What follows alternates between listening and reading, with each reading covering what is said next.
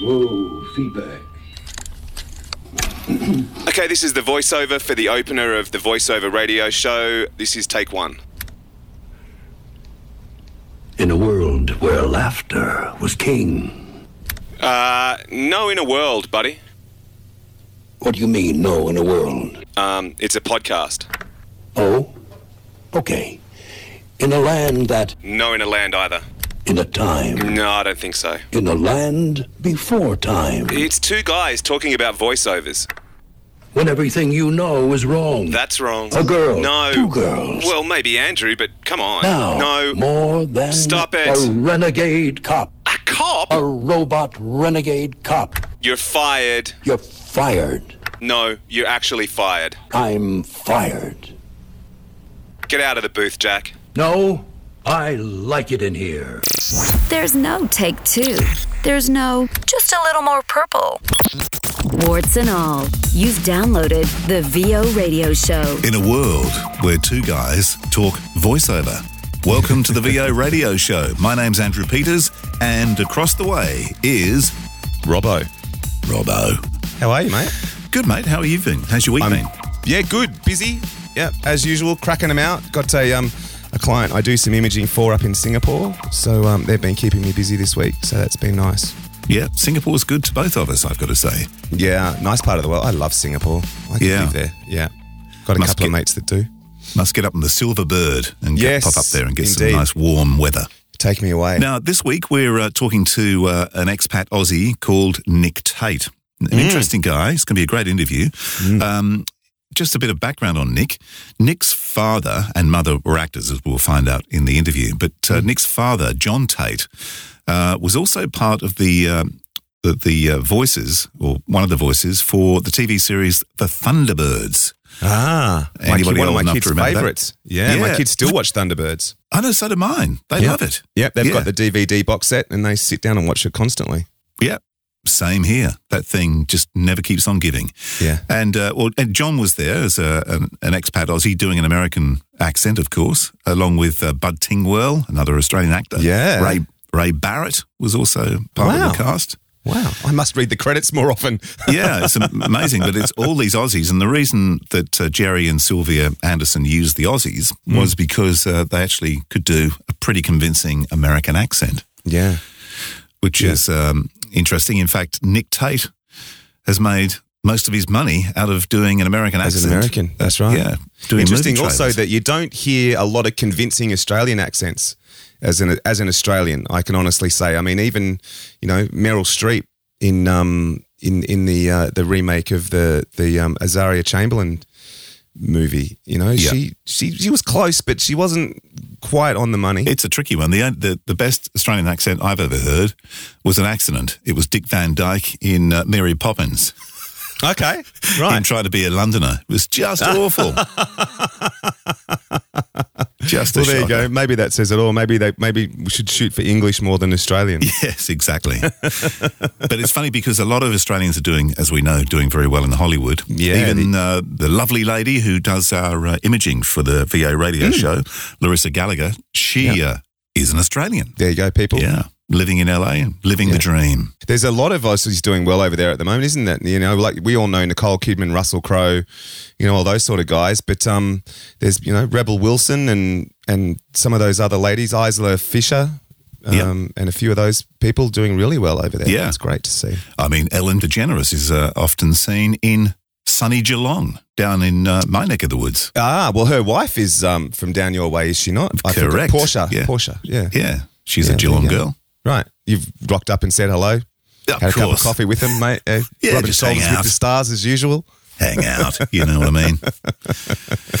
as you do, as you Of do. course. It's Why interesting though because the Aussie accent. W- what is it about the Aussie accent that makes it easier to become or to to uh, con- be convincing as an American? Hmm. I've never quite got my head around that, but it's um, if you listen to a Brit trying to do an American, and I'm not going to include uh, the star of Home, of course. Mm-hmm. Um, but a lot of times it just doesn't quite click. I mean, one of the first No. films I saw that I, I couldn't believe was uh, Russell Crowe and, and Guy Pearce in LA Confidential. Yep. two Aussies starring roles in an American movie, playing Yeah. Americans, Yeah. and playing them very well. Yep, absolutely. What uh, So- do you reckon? Uh, do you reckon the, the the rise of the Australian film industry in general is is helping this? I think it, it was a it, it was certainly the uh, the linchpin for many Australian actors realizing that if they were going to get work, uh, they needed to uh, be able to be convincing as American because a lot of American movies have been shot in Australia. That's right.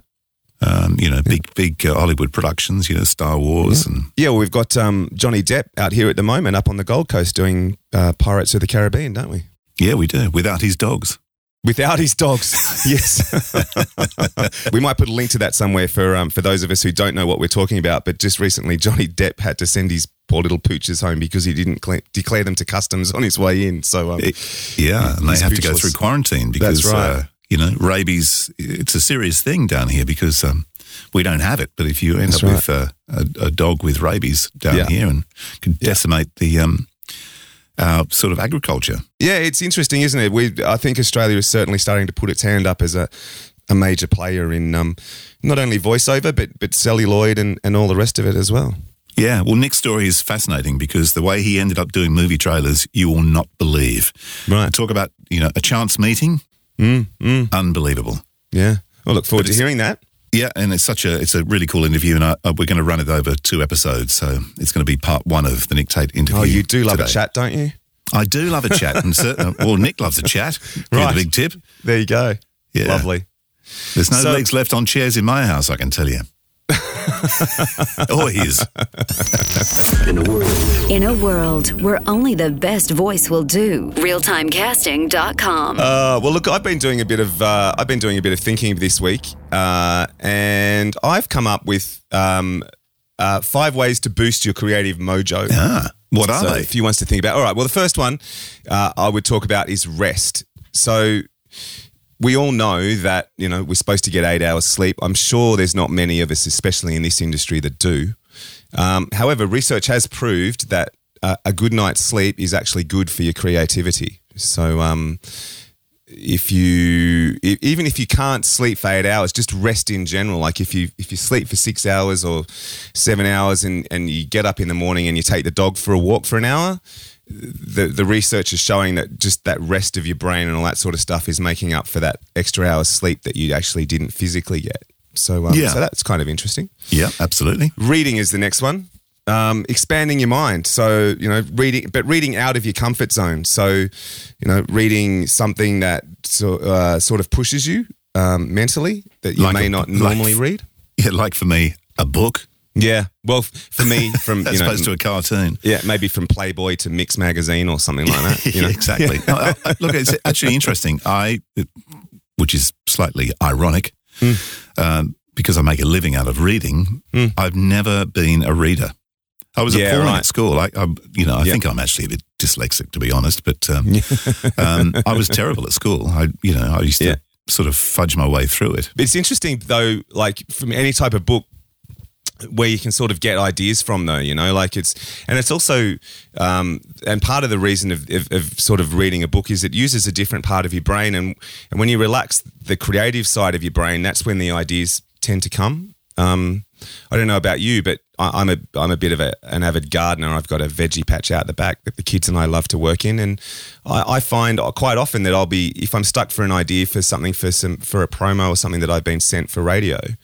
Um, if I take my mind off it and go and do something completely removed from it, all of a sudden the ideas start to come. So that's sort of the idea of reading is is you know reading out and reading outside of your comfort zone is that it sort of it, it encourages another part of your brain to work. Yeah, I mean the thing is, you've also got to remember that we get once you get to a certain age, you probably actually stop learning because you kind of go, well, I've learned everything I need. That's fine, Mm. and that's the, the the end basically. Absolutely. Now another one, another big one, um, and I know that a lot of our agency friends out there will do this regularly anyway. Um, but watch other people's work Yeah, or listen to other people's work. That's a big one. Um, and I'm not saying by that I'm not saying listen to it and copy it, but what I'm saying is listen to it and and sort of turn it into your own. Um, I have. Uh, I have a, a couple of files sitting on my work computer that I, if I'm stuck for an idea, I'll drag in and just listen through. And it's stuff that other people's work that I've listened to on the web, and it might have something into it in it, in it that I like, Yep. that I think sounds good. And um and and then I'll I'll so, so I'll listen through that file and I'll think oh the, you know if I took that idea and just did this to it and did this and did this that would work in in this situation. So other people's work is always a good um a good way to inspire your brain to think a little bit differently. Yeah, it's funny actually being uh, on this side of the glass, being the voice. Mm. Um, I don't actually hear, well, most of the time, I don't actually hear the end result of the work I've done, Mm, and that I find is probably not a good thing. I, I, you know, I, I really Yep. want to hear it because it. Because it's funny, you know, if you hadn't, if you've done something and then a month later you hear the finished product, you go, "Oh God, I wish I'd done that differently. That didn't work." Yes, so yep. that that's probably a good. If you can get access to work you've done, it's always good to, Mm. That's to right. use it as a reference just to see if you're heading in the right direction. Because you also get lazy and you get into habits, you know. Yes, I'm no voiceover artist, but most voiceovers that I know have their regular read that they just fall into as soon as you open your mouth in the studio. Yeah. Well, you'd see And them all the time. Yeah, thing, you'd see them all the time. Yes, of course. So how do you how do you direct someone to get them out of a rut? Well, I guess I guess when I'm going back to the casting stage, I know that if I book Andrew Peters, I know that he's going to walk into the studio and he will give me this read to begin with. Yeah. Um, and then I know, I, by because I've worked with Andrew Peters a bit, I know that if I ask him to go here, he can. Um, you know, whereas uh, I guess if I'm looking at you know someone else, uh, voiceover artist B, um, I might think, well, voiceover artist B probably won't be able to go there, or you know, have that sort of extension to their voice or whatever it is that I'm looking for. So Yeah. I think that's probably it. Yeah, but I think you start from a base read and an understanding of what that voice artist can do. I always find it interesting. In fact, this happened to me probably oh, a couple of years back. That I got a call from uh, one of the radio networks here uh, to use me for uh, a new network, a digital network they were putting together.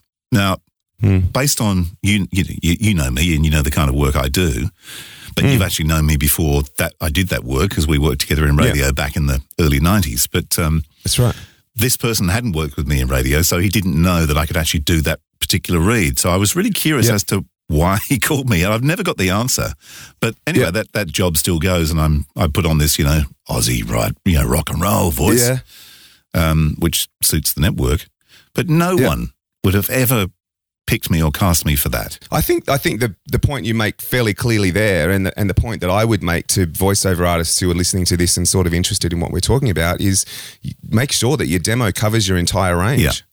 You know, if if you can do something, don't presume that I'll know that you can, because you know, this day and age, you might be in a, an American voiceover artist with someone listening to your work thinking about hiring you in Germany or you know France or England anywhere. They they may not know you at all but and if they don't hear that range they don't know you have it so they'll they'll move over. Yeah. I'm always amazed when I hear demos of people and you, you go from one read to another and you would never ever pick that that was the same person. yes that's right. And they're the ones that are probably doing themselves a favor. Absolutely. Yeah. absolutely. Totally. So anyway yes that's a that's a good one. Yeah. uh watching other people's work Was that all five? that's there's two more. Let's just do them quickly. Yep. Learning, invest in some uh, invest in some learning. Anything you can um, you can do to improve your skills. And the final one, which is very important for brain for your brain, is get fit. Yep. Stay stay fit. Eat well, as well as you can, because obviously the body feeds the brain. So um, so yeah, there's my there's my top five tips. Well, my brain's certainly not hungry then. No, no, I feed my brain Tim Tams. yes, exactly. Tim Tams for those uh, um, people. Oh, chocolate biscuits. Chocolate biscuits, yeah. Famous chocolate biscuit. Yeah, Aussie icons. Aussie, yeah, it is, like absolutely. Vegemite. It's yeah, it's sort of like the uh, American Oreo, isn't it? Yeah. it? It's um, a bit of a legend. Well, kind of like Yeah, Oreo, so if you go. can imagine chocolate over the top of the Oreo. chocolate coated Oreos. Yeah, yeah, Yeah, you're there you go. there. Yeah. I think there's a few people listening salivating now going, I want that. Whatever it is, I yeah, want that's them. right. Indeed. Talking about learning, though, we will be talking to Joan Bogdan in future episodes, and she is Hmm. an established voiceover talent, but also um, a coach. She's been around in New York for years. She's fantastic. So good tips coming from her. yeah, totally. So yeah, All right. Well, um, we better go talk to. Well, you better go talk to Nick, I suppose. indeed, indeed, on his uh, Rode microphone as he sits underneath the stairs. Let's check it out, Nick Tate. The VO radio show is produced in the studios of Voodoo Sound. Radio, TV, sound design. Find it all at voodoo-sound.com.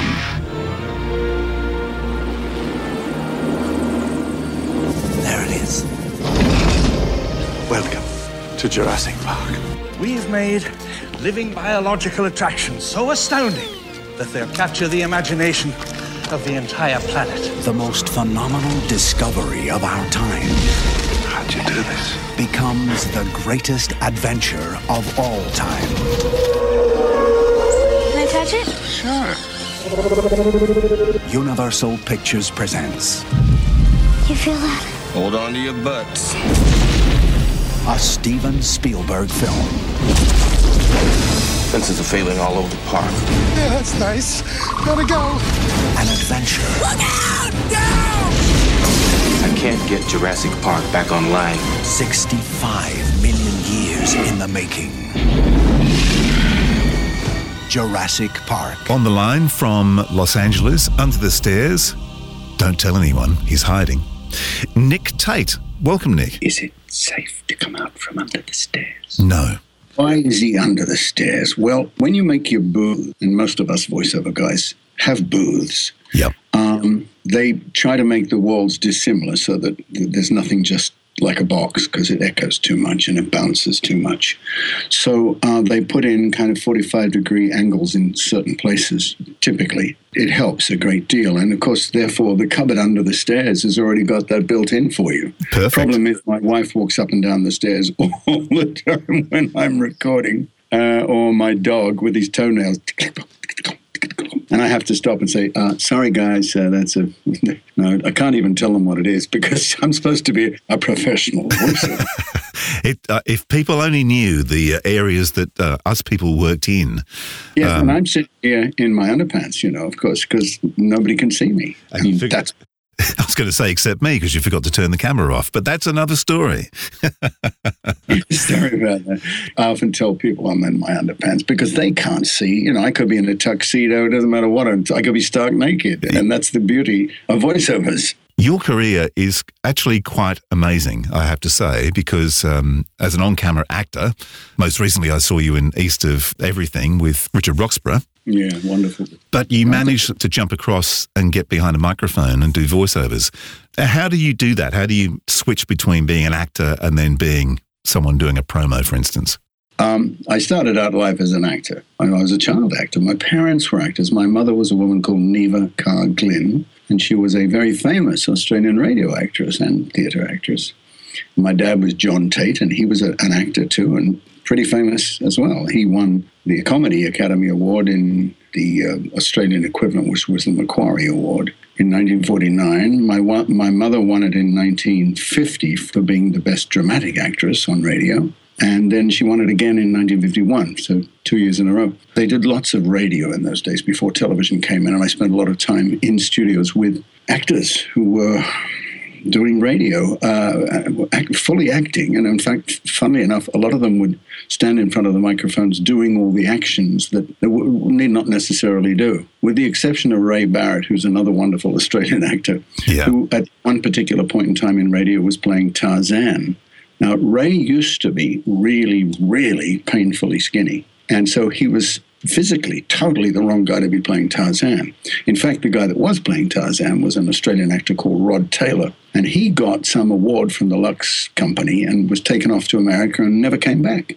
He might have come back a couple of times, but he ostensibly went to the States and that was that.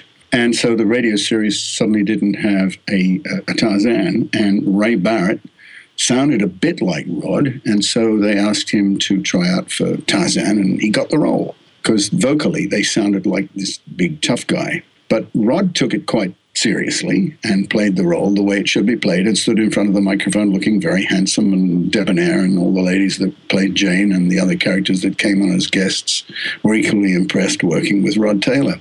But when Ray Barrett got the part, all he wanted to do was send it up.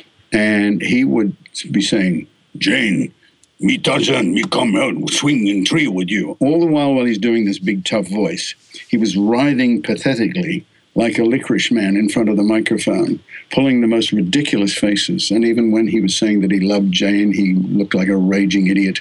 And the other actors were falling on the floor, stuffing handkerchiefs into their mouths, trying not to make any noise, because in those days they recorded everything on acetate. And if you made a mistake, they would have to break the disc and start again.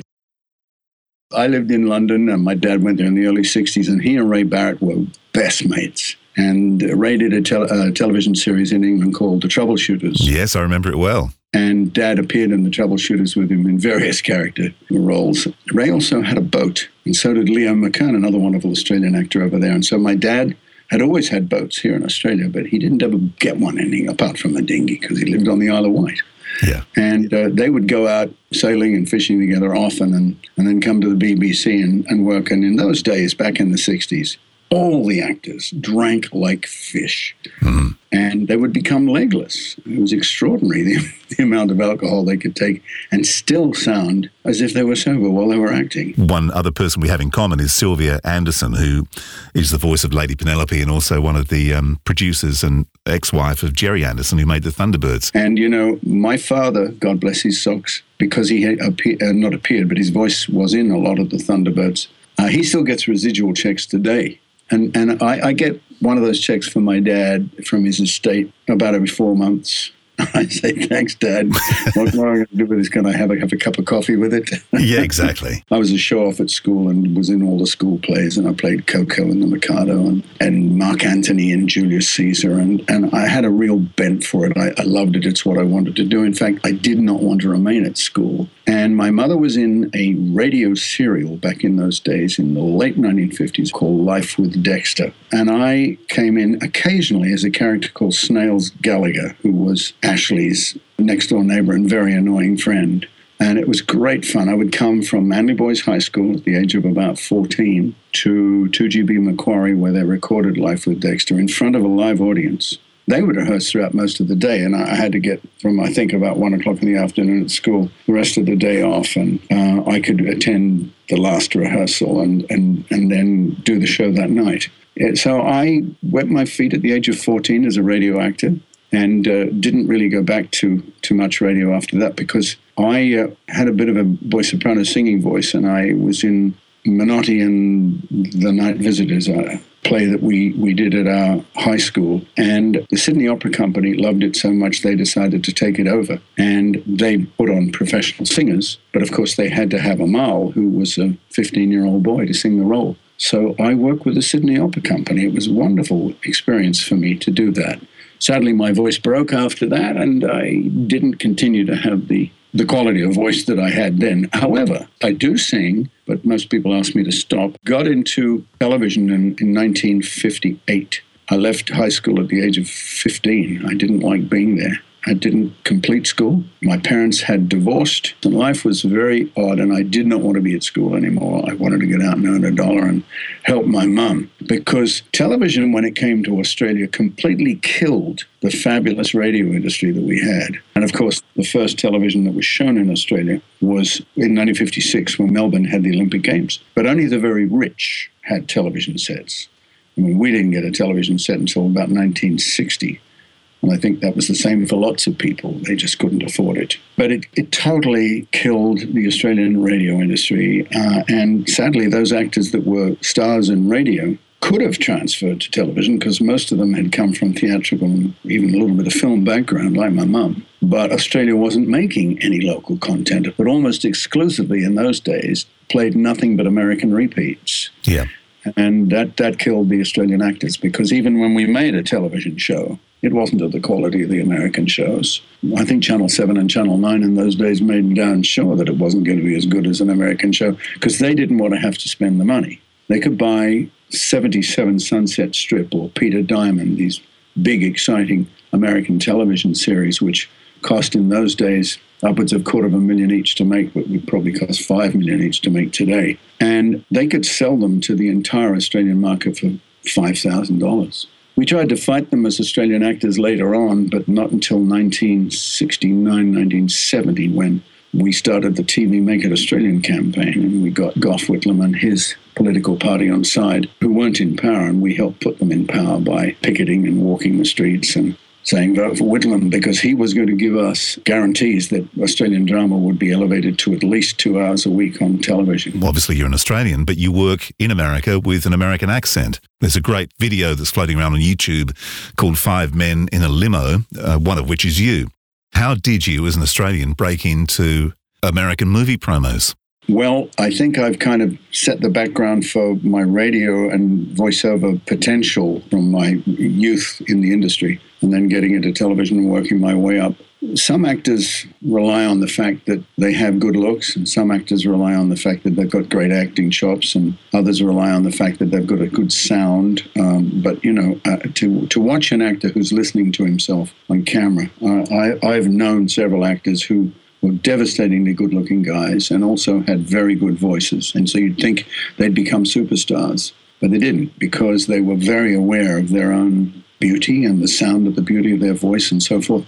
And they almost listen to themselves when they're working, and that is the fatal mistake. You must never do that. Certainly not when you're on camera. And so um, I was lucky that I was starting to build a voiceover career in Australia back in the uh, in the mid 60s. I went to England for a long while, from 1965 to 1969. But before I went, I'd started to do a little bit of voiceover work. Then I got work in England doing voiceovers uh, for Capital Radio. And I used to ride my bike into London to go to Capital Radio and, and just kind of hang around there and see if there was anything that they wanted voiced. And in those days, they would pay me seven pounds a voice. And it was all ad hoc. You know, I, I wasn't booked. I didn't have an agent to do those voiceovers and so on. But I wanted to do them. And I realized that there was a great deal of money to be earned doing voiceovers. And so I went out and got myself a tape recorder and I listened to voices on the radio and on television. And the ones that I thought that sounded a little like the area that I could work in, I copied. And I just kept on working at that at home, in my kitchen, in fact, with this tape recorder and, and headphones on, trying to sound like these people that were working. You know, that was the success formula. Why not try and do that? But don't try and do it if it's not in your range. Seek the sounds that suit your voice. One of the things that became apparent to myself and to producers that started hiring me that I had a storytelling kind of quality about my voice. Uh, even in America, they won't give me the sort of commercial work where I'm Joe next door because I just don't sound like Joe next door. But I don't talk like, like this as an Australian. I, I use the appropriate American dialect or accent that might be required of me for what I'm doing. Therefore, you don't stand out. Uh, I came to America in 1989 for a television series that I was shooting in Australia called Dolphin Cove for CBS Paramount up in Queensland. So they put together an episode, I mean, an idea. They shot some footage of dolphins and showed the great beauty of the barrier reef and put in some action sequences and stuff. And Paramount commissioned it to go ahead. Anyway, we only were commissioned to do eight, and that's what we did. And then they go into a thing called hiatus here in America, which happens after April. And then on June the 22nd, all the television channels are voted on by the networks for whether they will continue with that particular series or not. More often than not, shows are dropped on June 22nd for new ones. And that's why it's very important for actors to come here in January, February, March, April to be here for pilot season. I knew this was going to go on, and I flew over here to America to talk with the producers about Dolphin Cove because we didn't know it was going to get axed. We were hoping it would be picked up. Uh, Paramount wanted to go ahead with it. They gave it the green light, but CBS, who were the partners to that, said no, they didn't want to go on with it. So we didn't go on. And here I was, I brought myself over to the States to be with them. And probably a good idea because the casting director and producers of that show liked what I was doing in Dolphin Cove. And they said, stick around, Nick, you know, we can, um, we can use you. And I, and I said, but I don't have the right to be in America. I don't have a green card and I, you know, I can't work. And they said, Nick, we're paramount. If we want you to stay, you can stay. And uh, they did. I mean, I had to stand, like all the Americans did too, and audition for various new shows that were coming up. And one of them happened to be a show called Open House. It was on Fox. It ran for two seasons. And I was luckily chosen for, to play one of the leading roles in that series. It's comedy series, and I loved doing it. But I had left Australia to do it. And uh, here I was in this country with my wife and kids in Australia. And in the first instance, it was fairly easy because they wanted to, to use me and they were paying a lot of money, as American television series do. And so that wasn't a hard decision, but it also folded. So uh, I decided that I should remain, but I wanted to extend my abilities to do other things here, not just work on television. I knew that I could earn at least a 25% of my living doing voiceovers if I could be accepted as an American. So I put my tape out uh, to various voiceover agencies here. They have specific voiceover agencies in America. And um, I got rejected by all of them. I was lucky because now nearly two years had passed and I was beginning to learn the American accent. Everybody can hear the little slips that you make continuously, no matter how good you are. But if you live here for two or three years and only mix with Americans and only work with American material, then you have a far greater chance of getting it right. And I was very lucky that I was working with Americans, and it became very easy for me to swap to everyday language as an American. So it was important to lose my Australian accent if I was to get any work here for voiceovers. Yeah. And I still wasn't getting any voiceover work. My television work was getting sporadic after the series finished. I was doing guest shots in things like Star Trek and um, Murder She Wrote and Jag and um, oh, Dear John and Cheers and a whole bunch of stuff that I was doing kind of like one off little guest shots in, or even sometimes big guest shots. So during that time, I went to a party and uh, there was a guy there called Vince Klenner, who was a producer of what we call boutique movie promos. He ran a company called Stellar Productions, and he was doing a lot of work, but small time work and he had used people like Don LaFontaine, who was the great god of voice and is indeed one of the five men in the limo. It's his limo, and he was a wonderful man. He just was a workaholic. Don LaFontaine, anybody can look him up and see who he is and what he'd done. And you know that, yes, you'd heard that voice always. Yeah. And it was pretty intimidating to be around a man like Don because he sounded in reality exactly like he sounded on screen. He had this big, booming voice, and he could make the windows rattle, and it was very impressive. But he was a hell of a nice guy. And if you watch Five a Limo, you'll see his comedy. He's very funny. He was lovely to me. Anyway, Vince Klenner met me at a party, and he said, You should be doing voiceovers. And I said, Why well, you tell my agent. So he said, I'll get you voiceover work. I said, You really? Yeah. Anyway, I didn't think he was speaking the truth, you know. So I, I got his card, I put it in my pocket. I didn't think about it again. Vince was from New York, and Vince would say to me, like, Hey, what do you think of the blonde? Um, he said, "Oh, but you, I saw you. You were talking to her. What do you think?" I said, "She's very nice." And I wondered where he was going with this. Turns out that she was his wife, and I had been chatting to her, uh, yeah, innocently. but anyway, he said to me, it's okay, I'm putting you on. He said, I know who you are. He said, You Nick Tate, you do voiceovers in Australia for Channel 9. I went, um, Yeah, well, I, I did. How do you know that? And he said, because I used to work for Channel 9. I came out there. I know who you are. You worked for me, you schmuck. Don't you remember me? I don't know why he thought that I should know him, but he saw me a lot on television. He knew who I was, and he certainly had worked with my voice. But anyway, Vince convinced me that he could get me work. He kept ringing me, and eventually I went round to his house, and he started putting my voice on some of those early promotions for those films and schooling me in the way he thought that I should be doing movie trailers. And he said, You can earn a million dollars with your voice. I just know you can. I work with people here who make a million dollars every year. They don't have the quality that you have. I thought he was pissing in my pocket. Yeah, yeah, yeah. Anyway, I, I started doing some work for him, and he actually got booked with me as the voice. Then I got 1492, Conquest of Paradise. That made a big impact on the industry. The film was a beautiful film. It was spectacular to look at, visually sumptuous, and the music was Vangelis music, and it was just everything about it was wonderful. And the, the, funny story here is you say, How did I get into the big American movie break? Well, I think that film was the one that did it for me because they actually wanted Christopher Plummer, who's in the film, to be the voiceover guy to do it. But Christopher Plummer wanted $100,000 to do it. and they went, so the producers asked me to come in and see if I could do it because they had a guy on it, but he didn't sound anything like Christopher Plummer. He was pretty damn good. And my agent rang me and said, Nick, I've got you in on this film, uh, 1492. He said, This could be huge for you.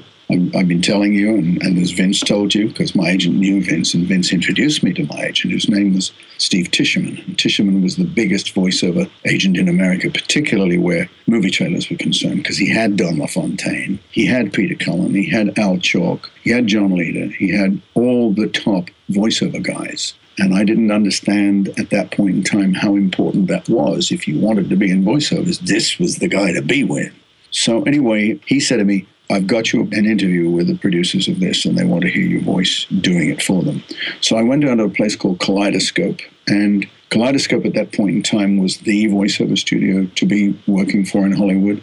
It was the most successful. They did all the biggest films, and Don LaFontaine was there constantly. But they didn't want Don for this film because they wanted it to sound more English. Not exactly English. They wanted that mid Atlantic flavor which Christopher Plummer would have given them. And so I arrive, and a man called Steve Panama, who was who owned the company at the time, was a very intimidating kind of guy. stood there with a cigar hanging out of his mouth. He says, "So Tisherman tells me you're you're going to be the next Don LaFontaine," and I said, uh, "But I don't, I don't believe that to be true." But and he said, Well, look, have a look at this film. So they put the promo up for me, and I sat there.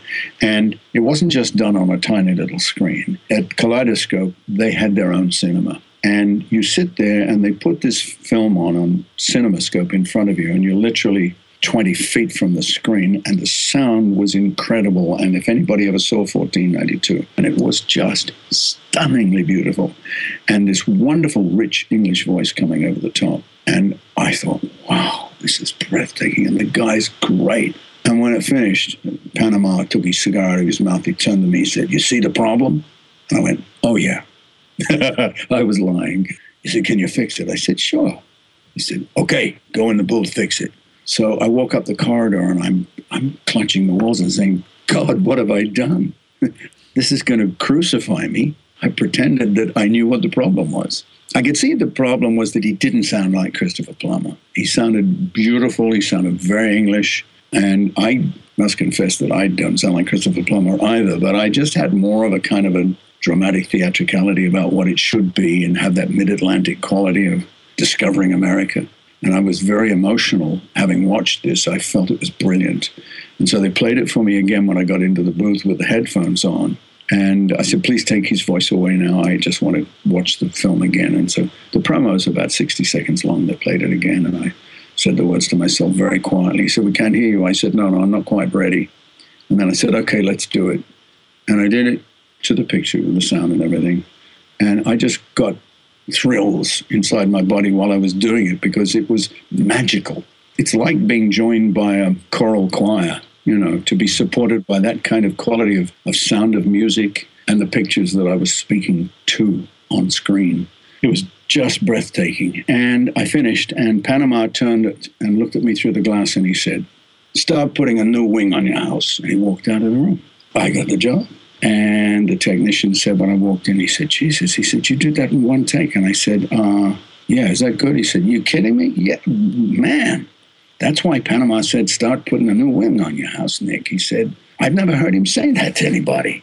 Well, you know, I, but not only did I put a new wing on what it was I was about to buy, I bought the whole house, and yeah, and I tore it down as as Americans do, yeah. and I rebuilt it because the money for voiceovers is very nice too. Trust me, it's uh, it's been a very very nice run for me for about eight or nine years here in uh, in the voiceover world through the mid 90s, right through to 2001 when I came back to Australia. At the peak of my voiceover career, I walked away from it. After I did 1492, I then got Free Willy, and then I got Searching for Bobby Fischer, which was a small film, but nonetheless, I did 70 sessions for it. Uh, and that's always the nice pickup for the voiceover actors here. They pay for each session, they don't pay residuals you know, everybody wants to do voiceovers, in particular do movie trailers, because they pay for each session. And every time they get a new idea, they ask you to come back and do it again, and you have to be paid all over again. Because you were doing a lot of those from where you are now in your home studio. Um, well, no, not initially. I mean, Jurassic Park, Free Willy, 1492, all those kind of things, Apollo 13. And then later on, I did the, the next, The Lost World, and on it goes, all the James Bond movies.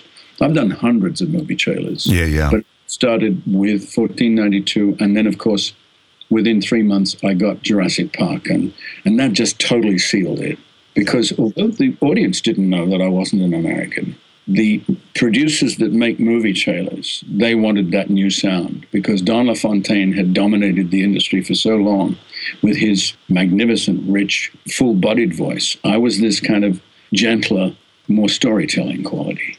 And uh, that's exactly what they wanted for something like um, Jurassic Park, for example. You know, that starts. This is a story that started 65 million years ago. A movie by Steven Spielberg, Jurassic Park. My agent got very annoyed about it. He said, You're whispering.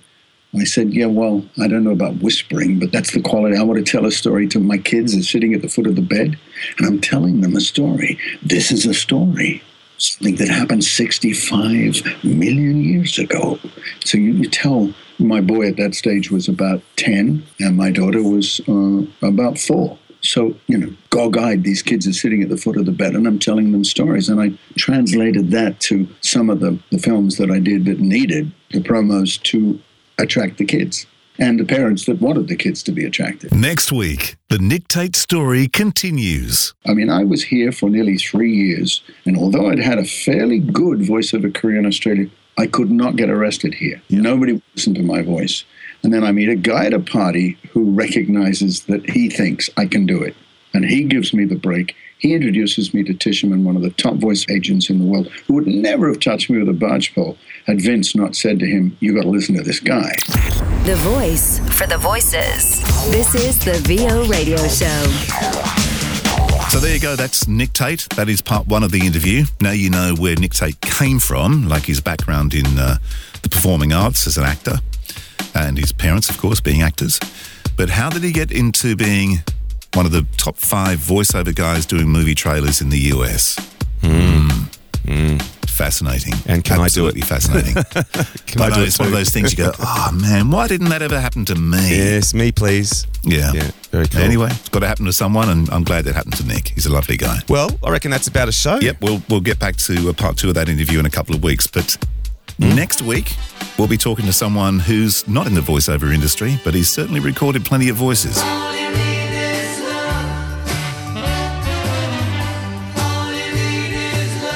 It's a man called Richard Lush, and he was one of the seven people at Abbey Road who made all those wonderful Beatles records. Oh, looking forward to this one. Yeah. Well, have yourself a fine week. I will. And uh, we'll chat then, eh? We will. In the meantime, keep on talking. what the hell was that about?